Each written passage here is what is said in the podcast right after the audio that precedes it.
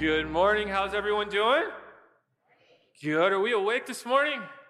There, there we go. Hi, my name's Eric. If you haven't met me, uh, we're so glad you're here to worship with us. If you're new, we'd love to get to know you and help you connect with our church. Um, there's a welcome center out there in the courtyard where we'd love to help plug you into our church. Uh, same with our friends and family online. Uh, this morning, we have a special treat. Uh, we have the Deaf Church with us with Pastor Jeff. So let's welcome our Deaf Church family down here. This is how we welcome them. Um, so uh, some people don't know this. So I'm just going to help you see this come together, is that we have a deaf church here at L B C. And so this is what's called the A building. That's where all the adults are. The B building, the middle building, building, that's where the children are. And then the C building, the far building, that's where the youth and our deaf church are. And so their room, their building is the furthest against that wall out near Ash. And so they gather and meet and worship. And so some of the questions we get are, you know, why don't we just have an interpreter that interprets while one of us preaches?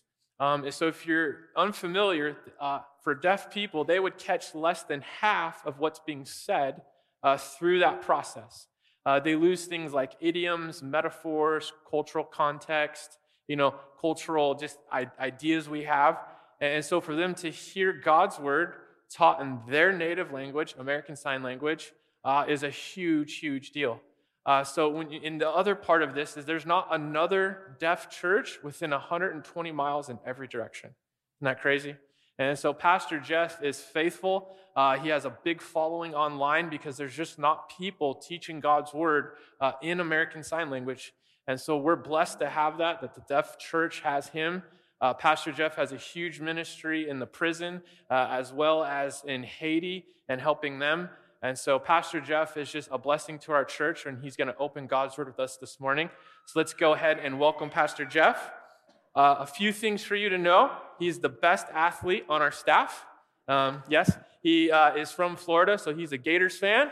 And so he proudly reps those sports. And uh, you can actually talk to Pastor Jeff.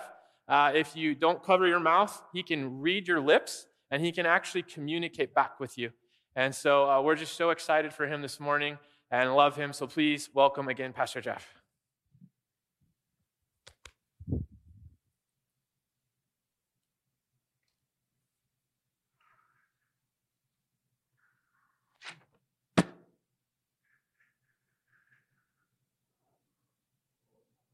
Greetings, greetings. Good morning, L B C and Deaf Church as well. Good morning to all of you.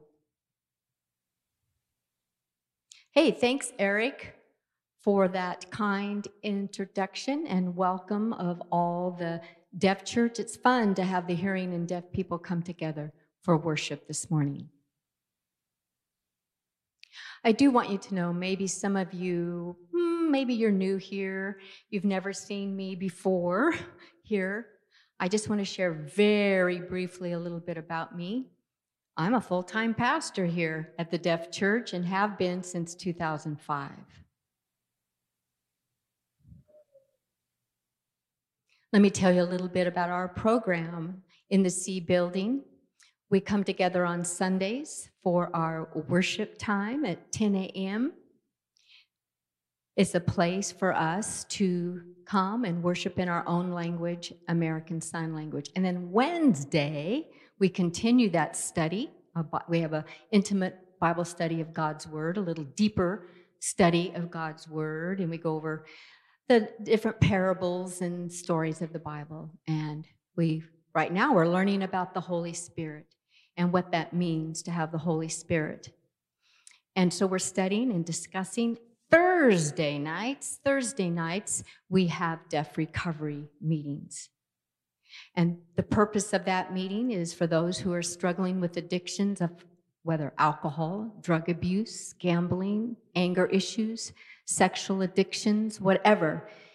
Um, it's the truth ministry. I think you have um, Scott Barnes is doing the hearing truth ministry. They're in one section of the building. And then we, the deaf, are right across the hall. And so that is happening on Thursday. What a wonderful opportunity for outreach in the community. Sometimes those that come to the truth ministries are court-ordered, and they must attend a class. and helping them to um, detach from their various addiction. I also volunteer as a chaplain at the Corcoran Prison.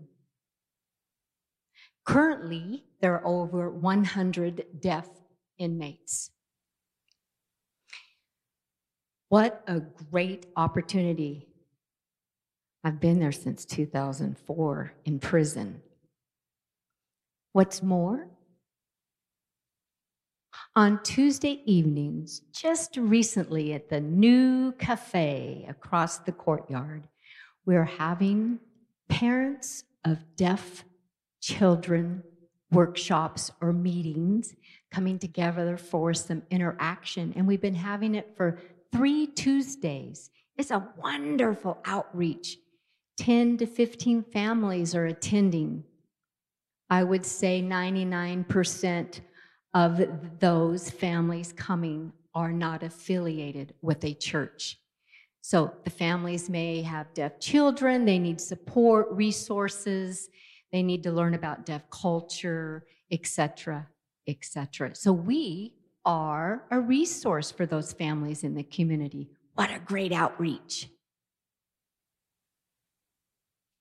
Oh yeah, we still have, like Eric said, we have an ongoing deaf school and church in Haiti, and it's still running strong. God has been good and faithful with the church and school, and that's because of all of your involvement and your support during all the tragedies and the chaos of that country. The church itself remains strong. Praise God. Praise God. Before I begin, I want to give you a few statistics. How many think, how many deaf people do you think live in the world? Give me a number. Come on, give me a number. Anybody? seven hundred seventy million. Deaf people live in the world. Now, let's take it from the world. seventy million deaf people globally. How many of them know Jesus out of that seventy million? Under two percent. How many use, how many sign languages are there in the world? There are about three hundred fifty different sign languages. three hundred fifty sign languages in the world. ninety-eight percent out of three hundred fifty sign languages do not have the Word of God translated in their own language. That's ninety-eight, excuse me, percent. How many deaf people live in California, in our beautiful state of California? Come on. Three million, three million deaf people live in the state of California. Whew, wow. What about Kern County? How many deaf people live in Kern County? Can you give me a guess? I'm looking to the deaf church here. Roughly five thousand deaf live in Kern County. How many of those five thousand know and have a personal relationship with Jesus Christ? How many would you think? Point, point four percent. Point four. Oh, that's not a whole lot, is it? But you know what? I praise God for L B C, for Laurel Glenn Bible Church, who has a place for deaf people, their own place, and hearing people come. And they're learning God's word in their natural language, American Sign Language. Thank you, Eric. Thank you, L B C, for your advocacy and your faithfulness and your prayers. Because, wow, God is doing a great thing and has been for many years at the Deaf Church. So thank you very much, L B C.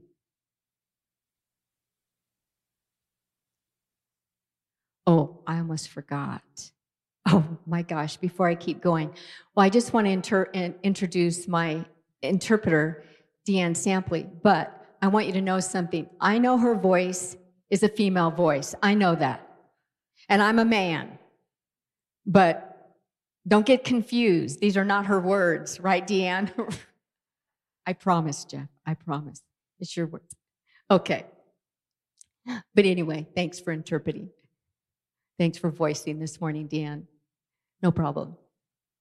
But let us begin and let us pray as we share God's word.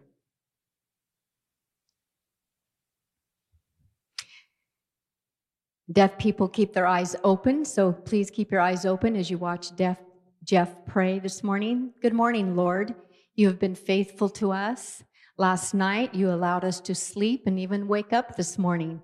And so we have a refreshed new day with a new heart, a new mindset. And so we pray as a church for open hearts, open minds to receive your message, your word, through the power of your Holy Spirit on this place, in and through me, but on this place.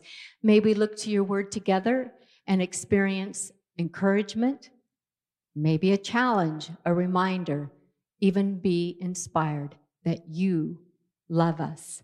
You are our advocate. And so, Lord, I pray for your protection this morning during our time with you. In Jesus' name, amen. Amen, amen. So this morning, I'm bringing to you the message from First Samuel chapter twenty. You can open your Bibles to First Samuel chapter twenty. Again, First Samuel chapter twenty. For you, the deaf church, I just want to let you know, here at the Hearing Church, they've been studying First Samuel. They're doing a series, so I wanted to let you know that this is a series that the Hearing Church has been going through, and they have asked me to do chapter twenty this morning. So I am going to preach on First Samuel chapter twenty. Okay? Are you with me, Deaf Church? Good. All right, I'm going to go to verses one through three. That's where I'm going to start. You know the story about David. David, David, David. He's the character this morning. And he has fled from Naoth. He's fleeing from Naoth, and he is wanting to meet his good friend, Jonathan. He's looking, and lo and behold, he finds Jonathan. Hey, Jonathan, what's going on? What have I done wrong? What have I done so wrong to make your dad, your father, who is King Saul, man, he is so angry. What have I done wrong? He's chasing after me, and he wants to kill me. So they continued this conversation. Jonathan responds to David.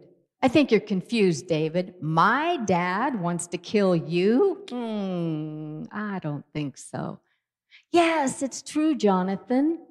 And they continue to speak. And he says, your father, he knows that you and I have a very strong bond. Your father is full well. Maybe he has not wanted to tell you, Jonathan, his plot and plan to kill me, that he hasn't really shared that with you. Maybe you haven't had that conversation because he knows what a deep bond that we have. So this was the narration that was going on in verses one through three between David and Jonathan.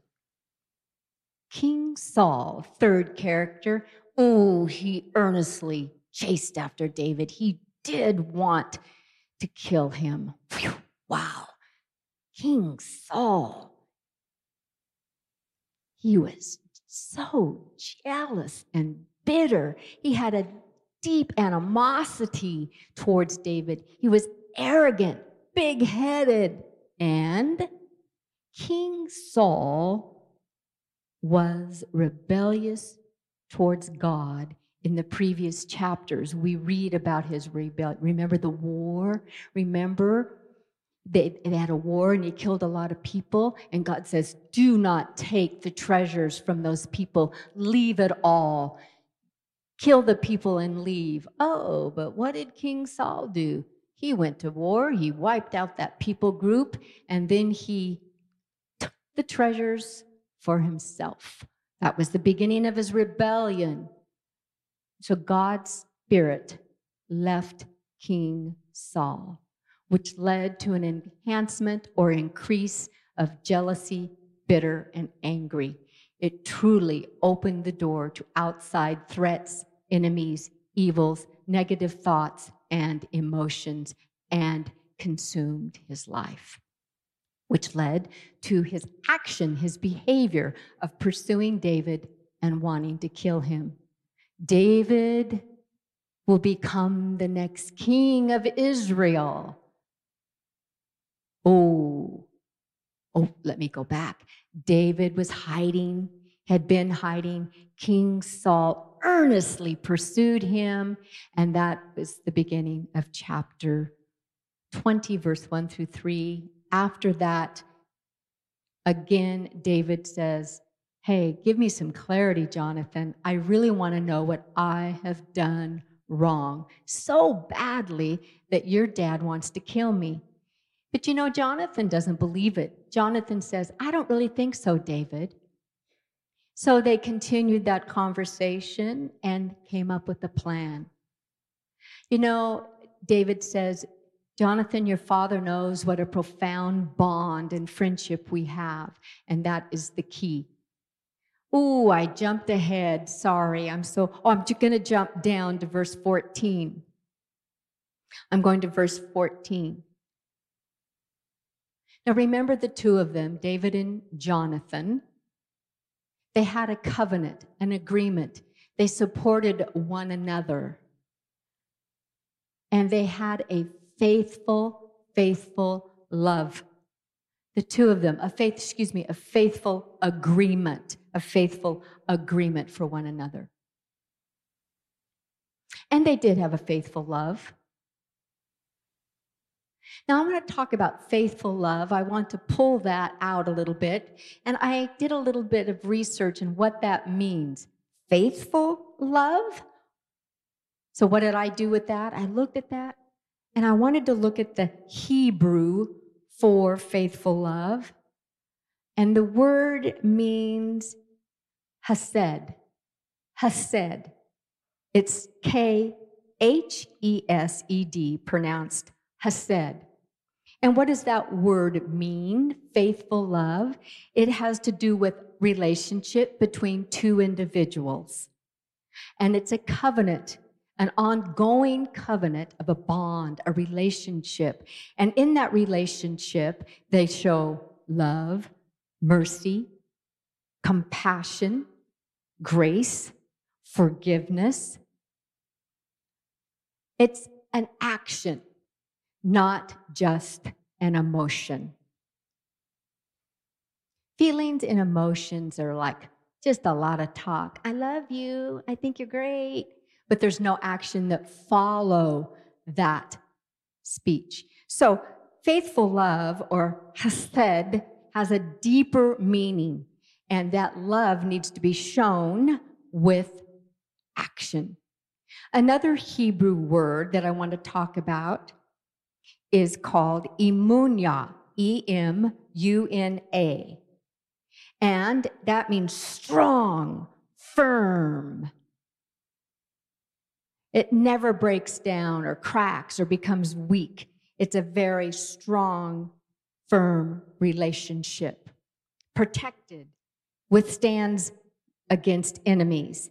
Another Greek word for a strong, faithful love is P I S T O S, pistos, pistos. It means truth within that relationship, truth within that love. Nothing can touch it from the outside source. Sin, evil. It is a true, honest, genuine, faithful love. All three of those are included and applied to a faithful love that Jonathan and David had. May I give you an example? Well, God, He's the ultimate example of a faithful love. Before I continue with my message, I really want to proceed with two New Testament scriptures, and I'm going to take you to Psalm one nineteen and it's verse ninety. Where does that faithful love come from? God is faithful,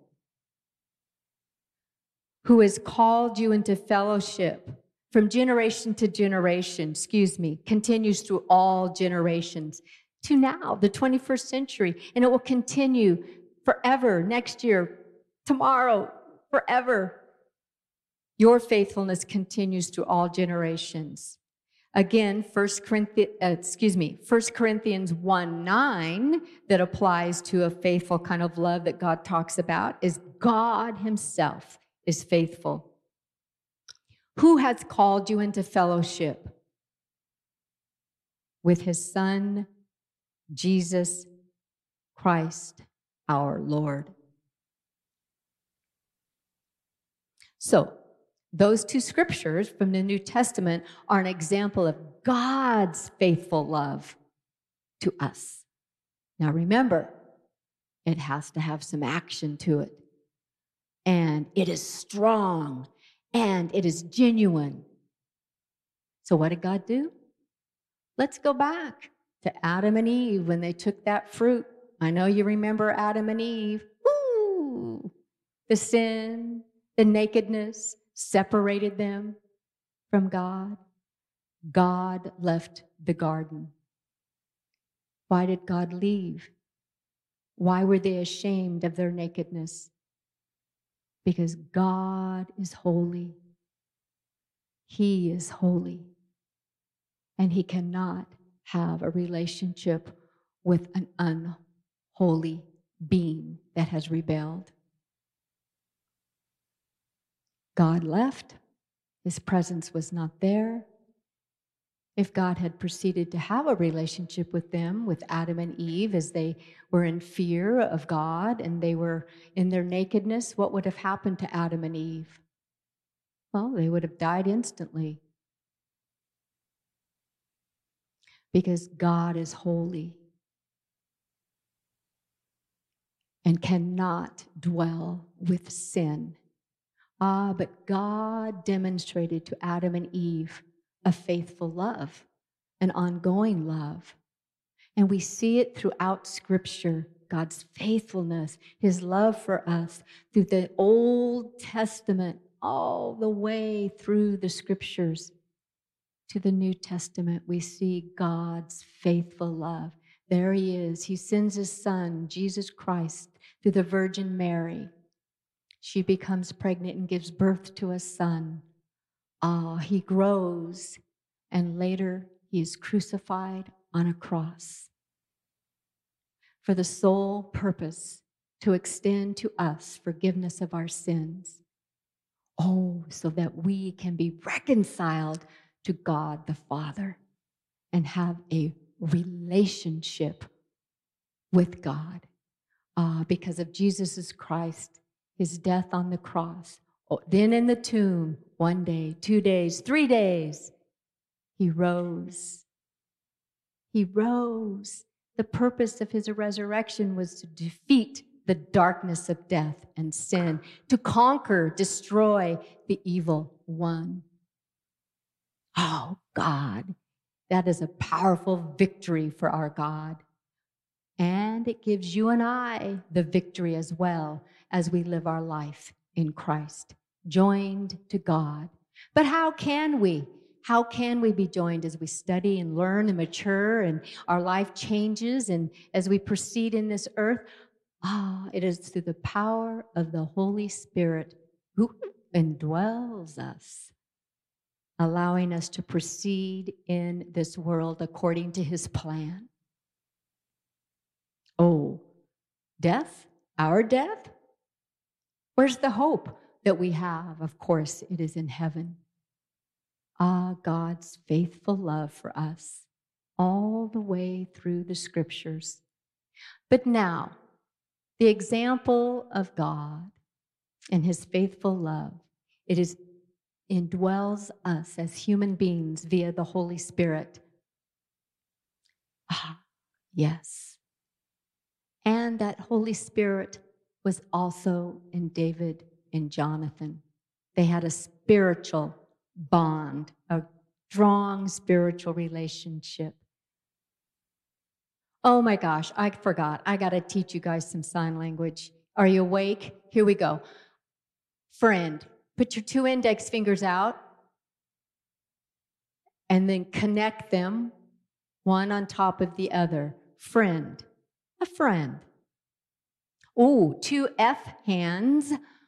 You hook them, boom, hook them, and you have a relationship.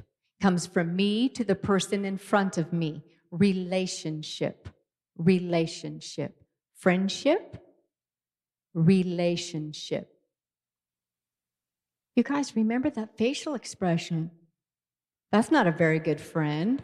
What kind of relationship is that? What a blank look on your face. Can you have some better? Re- Come on, get your eyebrows down, puff your cheeks out. Talk about that deep relationship that you have or friendship that you have. Be happy about it. But now let's focus on that relationship with God.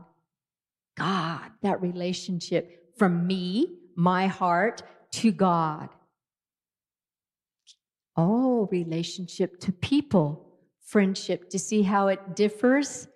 Go up in the air, you have a relationship with God, do it out in front of you. It talks about people. So let's go back. Are you with me? Good job, good job, everybody. I'm proud of you. But let's go back to David and Jonathan. Verse fourteen. Okay, so they've made a covenant. They support one another. They have faithful love of one another. And now we get the picture, don't we, of what real faithful love looks like. We, we even learned some Hebrew. We even learned some Greek. And now we have the full vision of the story, or clarity of the story. Excuse me. Jonathan, let's go back. He goes back home, and David goes his way and hides. Now, Jonathan goes home, and he's having a, they're having a big celebratory feast, and he's having a discussion with those around the table. King Saul says, as he sits down and he begins to eat, and he's sensitive that the seat that David sits in is void. He's not there. Where is David? So King Saul looks over the situation. Jonathan is at the table. King Saul says the next day, he notices the next day that David is missing. Two days in a row. Oh, he Jonathan says, oh, Father, um, David went home to be with his father and have a little, it's with his family, excuse me, and fellowship. And And so the conversation got so out of whack. Saul blew his top, was out of control. He began to bawl out Jonathan, insult Jonathan, calling him names, lashing out. Even took a spear and threw it at his own son. His own son, Jonathan. He throws a spear at him. Jonathan ducks. It goes right by him. Oh, Jonathan goes, well, that's obvious. But my dad, King Saul, wants to kill David. He was right in verses one, two, and three, as we talked about. And David wanted the answer. He wanted to know what he had done wrong. And Jonathan goes, don't worry, I'm going to go and test my dad and see if he really wants to kill you.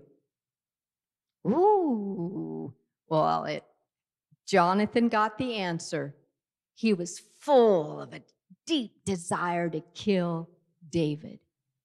So Jonathan saw with his own eyes what had happened. But say that, but Jonathan was the same. He loved that relationship with David. It was genuine. He cherished him. He wanted to protect him. He wanted to honor God in the process. So Jonathan and David got back together and said, David, you're right.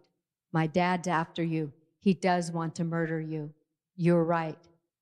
So verse forty-two, I'm going all the way. I just gave you all those verses in a synopsis, and I'm going now to verse forty-two. And he says, David, Jonathan says, David, go in peace, for we have already made a pact in the Lord's name. You and I, we have entrusted each other and even each other's children into the Lord's hands. My children, your children, that bonds us together in the name of the Lord forever. Now let's see. If you know the full story, or you want to know the full story in detail, please go home and read chapter twenty. Read it in detail, all the different occurrences of the relationship. But this morning, ah, we need to look at Jonathan and David's relationship.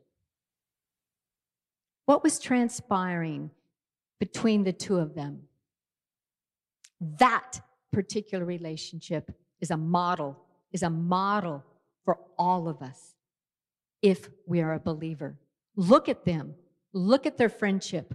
Look at their character and see how it can apply to us. I'm not talking about the outside world. I'm talking about believers, Christians, and the kind of relationship that God wants us to have biblically. How what God teaches and, and scripts to us and tells us what kind of relationships we should have in adherence with the Word of God. Now, we as Christians, you sitting right here, I hope this is an encouragement that you can follow the model of Jonathan and David. Mm, it should make you think, what made them so strong? Well, I did a little research out there. You know, two out of five Christians, two out of five Christians do not have a profound friendship or relationship with another Christian, which means three, thirty-nine percent of Christians don't have a deep relationship with another individual. One out of five experience profound loneliness.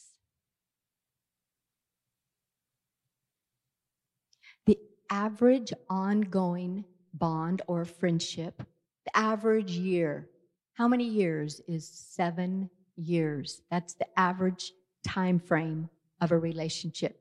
Now, in the olden days, with friends and relationships before, they would have four friends, five friends. Now, maybe we might have two. So we have to look at that and look at that statistic and the research, and I think it proves to us that we as Christians need, desperately need, to establish some friendships and relationships, deep, profound relationships, for the purpose, I'll give you four, four purposes to have a godly, healthy friendship. That healthy friendship, first of all, is God-centered. It keeps God in the center. It's just not me and my own emotion and me doing the friendship on my own. You're like, hey, let's go have some fun. Let's go hunting and golfing and fishing. And we initiate all the relationships, but God is not included in that relationship. I'm, why is that? Well, I'm going to give you four purposes to have a healthy, godly friendship. Let's go to number one. To have a good, strong, healthy Christian relationship, It will then help you and I to have, well, enjoy a full enjoyment or pleasure. It enhances our pleasure with God. That person that I'm friends with, through our interaction and our talking and the way that we discuss things, it is about God. We talk about His love. We talk about His mercy and grace and His power and the wonderful things. And we honor His name together. We even talk about His provisions and His creation and all that He has done for us. We and our, my friend and I, we talk about God, and it brings us great pleasure and inspiration to talk and have God at the center of our relationship. Well, what happens when you try to do it alone? Da, da, da, da, da, da. Who do I talk to? Hmm. No one wants to talk to me about God. Okay. And so we become lonely, all alone. We need a strong Christian friend that we can talk about spiritual things in an intense manner, that we can talk about His creation. We can go, we can talk about church, the community, we as believers coming together. Why do we come together? So that we can fully, fully interact with God through music, worship, learning His word, through the teachings of the pastors, fellowship with one another, meetings, oh my gosh, discussion. And then it enhances our joy for God. That was the first one. Second one, if we have a strong, intimate friend, what does that friend do for us? Mm, exposes sin. Exposes our sin. Why? Why is that so important? Well, if we continue to live in our sin, it hinders our relationship with God. We kind of get stuck. We need a good, intimate friend that will discuss and show us our sin. We help one another to look and detect those things that are hindering us from God. You know, many times that person that's sinning has blind spots. All the sin that's sticking to them, so to speak, and they can't see it in themselves, and they just proceed with life. And then that good friend comes along and says, hey, friend, I need to explain something to you. What? I'm doing this? I'm doing that? But of course, you do it with love and tenderness and kindness and grace and encouragement. Not, you know what? You need to straighten your life out. I'm judging you. You know what? You got to, come on. And they're critical in the way they approach it. And then you take their sin and, oh, you put it on social media. Guess what so-and-so's doing? Ooh, I got to put that on Instagram. Shame on you for doing that. I'm going to tell the whole world about that.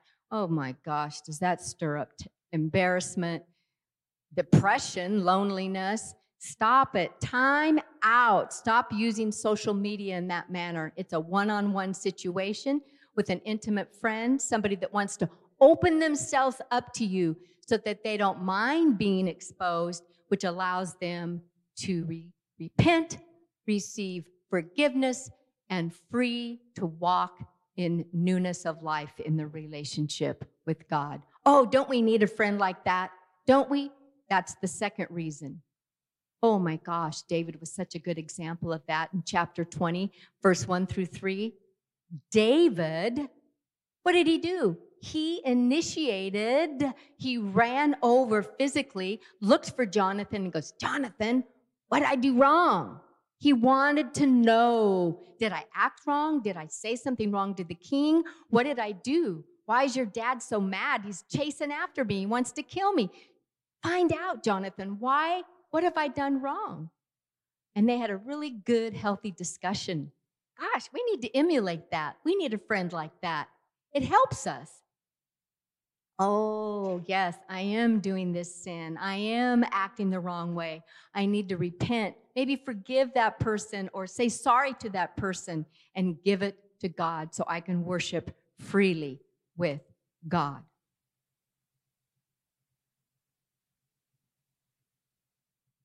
In James chapter five, I'm going, verse sixteen, James five, verse sixteen says what?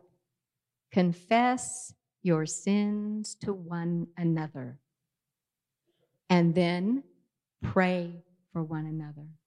The purpose is so that you can be healed.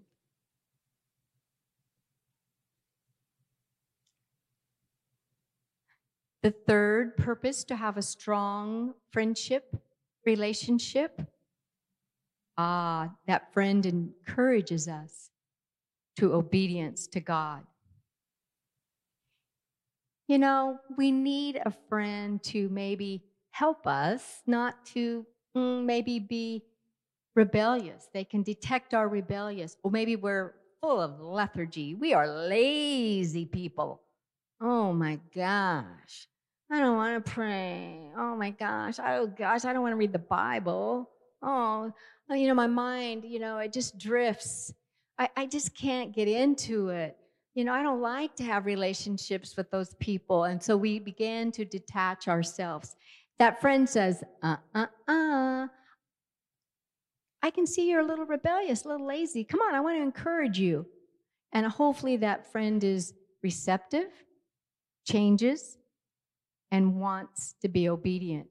I think that good friend keeps us on the right path, a path that honors God.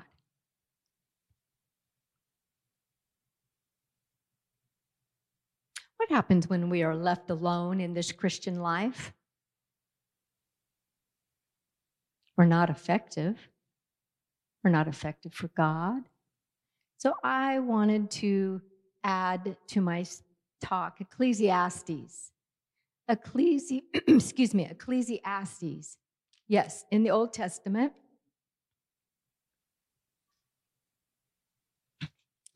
Chapter four, verse nine. nine and ten. The scripture states, ah, yes, two are better than one. If left to a single person and you fall down, that second person can come and help and lift you up. If there's one and you fall, you're left to drift. Who's there to encourage you, to support you? Oh, that verse leads us back to the fourth purpose. Oh, we need a friend, a Christian friend, a strong bond, because that person brings us to an intimate relationship with our God.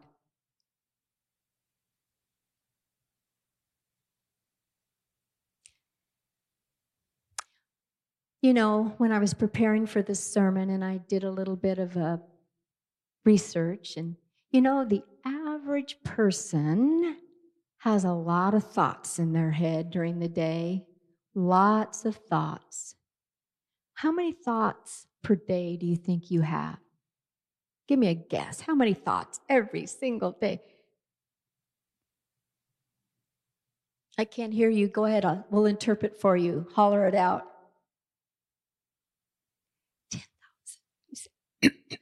Hey, that's a good guess, whoever said ten thousand.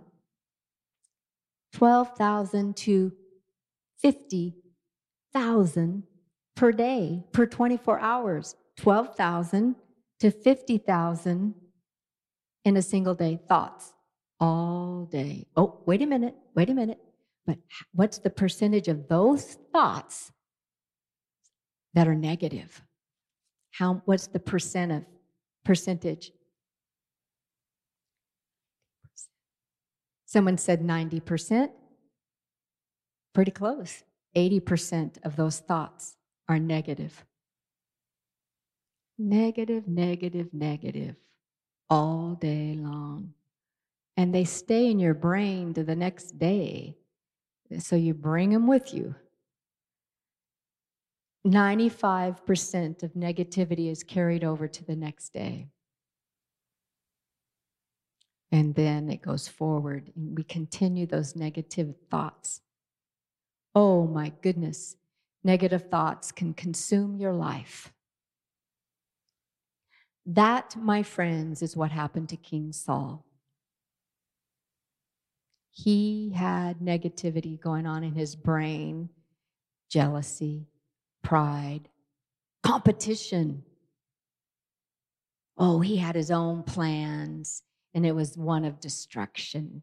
That's where his mind was. His life was consumed with negativity, so he carried out those negative thoughts with actions of murder. May I say, I think he was insane. But why? How did that begin? Maybe he didn't have that accountability of a friend. He had nobody. But David and Jonathan had each other. That friendship can prevent the negativity from consuming us. Oh, the outside world, it can consume us, and we stay focused when that friend helps us. You know, that's why we need a strong, spiritual, Christian friend, someone that supports us and leads us to the cross, leads us to God. Are you alone? Oof. Man, it's so easy to get discouraged and depressed when we're alone. Then we really start thinking negative thoughts. So easy when you're alone. The scripture talks about, you know, Satan is like a roaring lion, looking for someone to devour, boom, and wants to consume you. Ah, Christians, we need that spiritual friend and advocacy, someone who will protect us, have our backs, so that we're not consumed by the evil. That's just an example I wanted to give you. As I look back, um, you know, I was riding my bike across America when I was younger. I was in a Christian bike group, and there were seven or eight of us in a line when we were pedaling across the United States.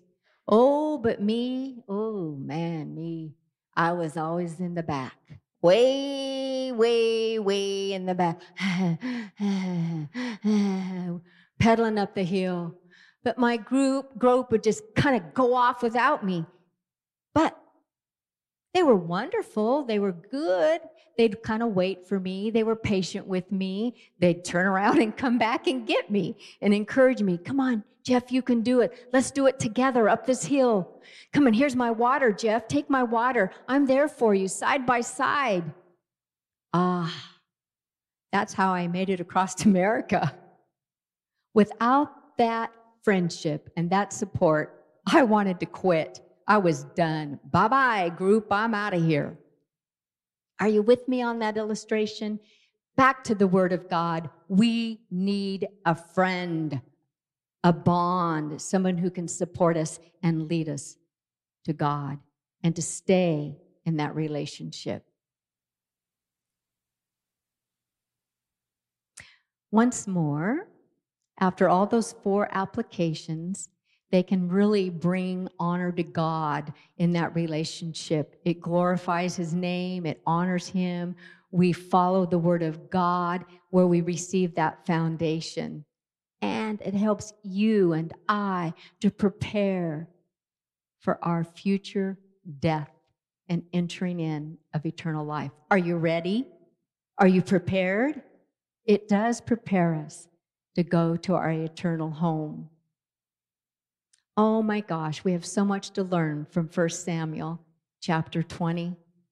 It certainly points to how to have a healthy, godly relationship with one another and with God.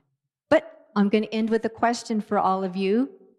Do you have that intimate Christian relationship, a strong, healthy, godly, God-centered friendship? Do you have someone? If you do, awesome. Keep it going.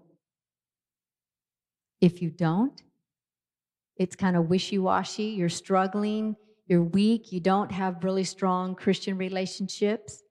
I'm going to encourage you to go to God and ask Him and say, God, I want to find the right friend.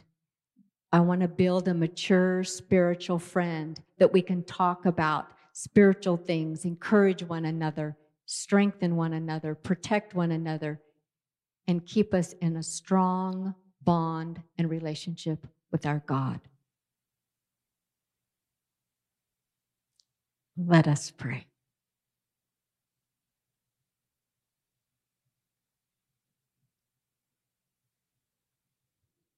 Hey, thank you, Lord, this, for this morning's message that you have given us through your word. Ah, we can see clearly how important relationships, Christian relationships are. We saw the model in David and Jonathan. Wow, that's such a great example for all of us as believers. Let us look to First Samuel chapter twenty. Now we know what a strong spiritual relation looks like. And so, Father, we open our hearts and our minds to receive the message that you had for us this morning. As we leave, I pray that it's applied to our lives and we think about our relationships, not only with you, but with one another. Give us wisdom, Father, to lead and to receive your encouragement. Would you show us, through the power of your Holy Spirit, our next step? And we will thank you. We honor you. We love you. We thank you that you cherish us and you care for us, each and every one of us in this place. You love us, and we thank you for that. And we, in turn, love you. In Jesus' name, amen. Amen. Eric? Let's give Pastor Jeff a thank you, everyone. Yes. Thank you. Uh, here at L B C, we do uh, communion two times a month. Uh, we believe communion is a symbolic act of the remembering of what Christ did on the cross. As uh, we reflect on First Samuel twenty, I think Pastor Jeff did such a good job of helping us understand something, is that our relationship with God drives our relationship with each other. And so as we go into a time of communion, uh, it's really important maybe that we just think through, Uh, how have we sinned against God by sinning against each other?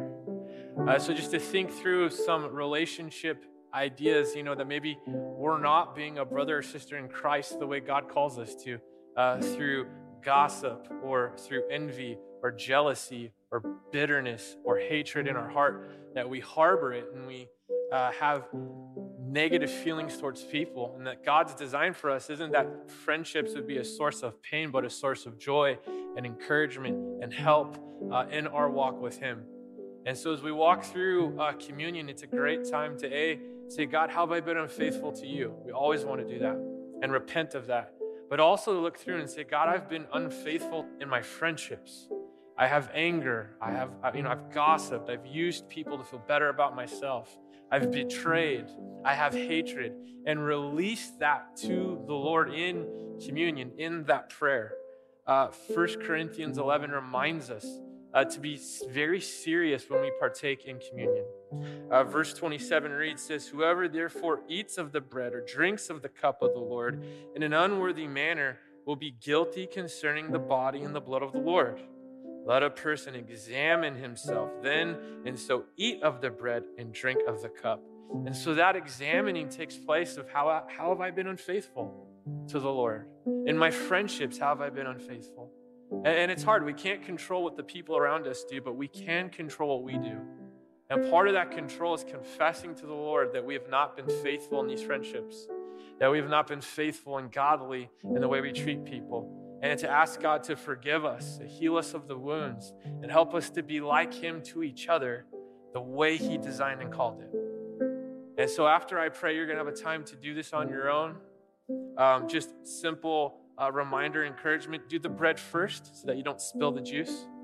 And you're going to take that in your own time, walk through uh, just confessing to the Lord of unfaithfulness, but then focus on how He's been faithful to you, how He's loved you, forgiven you, given, shown mercy, shown grace, the gift of Jesus, the gift of the church, and celebrate in that prayer for all He's done. And as you go through that process, John will come up and he'll lead us in a great celebration for what Christ has done. And so you move from mourning to sin to celebrating Jesus as a community together. As brothers and sisters in Christ, we mourn our sin and then we celebrate what Christ has done through that, through the cross, through the forgiveness of sins. So I'm going to pray and then do that in your own time. And John will lead us in worship. Let's pray. God, we love you and we praise you for Jesus. We're thankful that we have each other. And we ask that you would forgive us as sometimes we use each other uh, in, in gossip or envy or slander, that we hold on to anger and we don't forgive one another. Our prayers, we'd go into communion and just see how you've loved us perfectly and completely and faithfully, and that we would repent of our sin and turn towards you and love our brothers and sisters in the way that you have deeply loved us. And then we would celebrate your goodness and greatness through worship. We thank you and we praise you. In Jesus' name we pray. Amen.